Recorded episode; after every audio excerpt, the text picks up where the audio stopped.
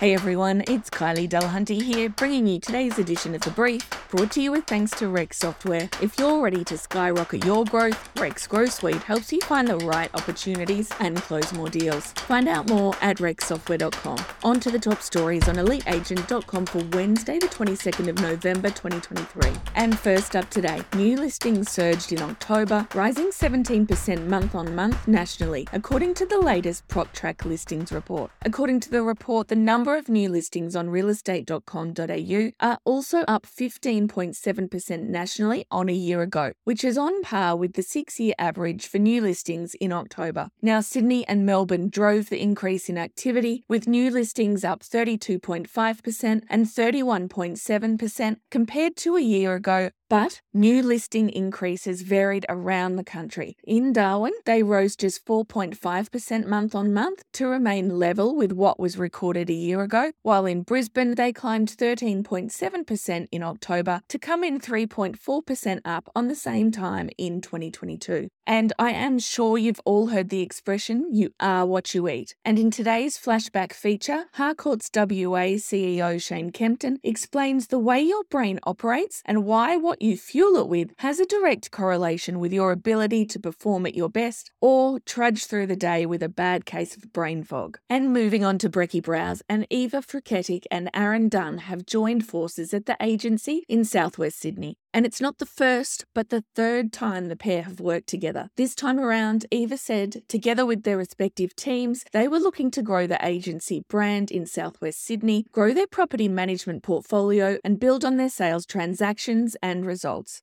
And Indy Cleary has joined the Ray White Nepean Group as a selling agent, ready to build her name under the Ray White banner. And if it's a name that sounds familiar, it could be because her father is Penrith Panthers coach Ivan Cleary, while her brother, a Panthers player, is Nathan Cleary. But Indy, who has six years real estate experience, says while the family name has helped her make a few contacts, success in real estate only comes to those prepared to work hard, and she's certainly doing a lot of that. Also in Brecky Brows today, remote investing has taken off in twenty twenty-three, with the distance between where landlords live and where they invest almost doubling compared to last year. According to research from M C G Quantity Surveyors, the average distance between where landlords live and where they invest has blown out to a staggering one thousand five hundred two kilometres. This year's outcome is a near doubling of the same analysis in twenty twenty-two, which showed an average of eight hundred fifty-seven kilometres between a landlord's home and investment property. M C G Quantity Surveyors Managing Director Mike Mortlock said it should come as no surprise then that W A is now now super popular with East Coast investors as they get more for their money in that state, and generally it has more investor-friendly policy and legislation. And for today's motivational quote, I've turned to former American baseball player Henry Hank Aaron, who said, "The only thing that feels better than winning is winning when nobody thought you could." Okay, that's all I have for you today. Keep listening out for more of The Daily Brief and subscribe at our website, elite agent dot com forward slash the brief, and as always, we're wishing you a productive day.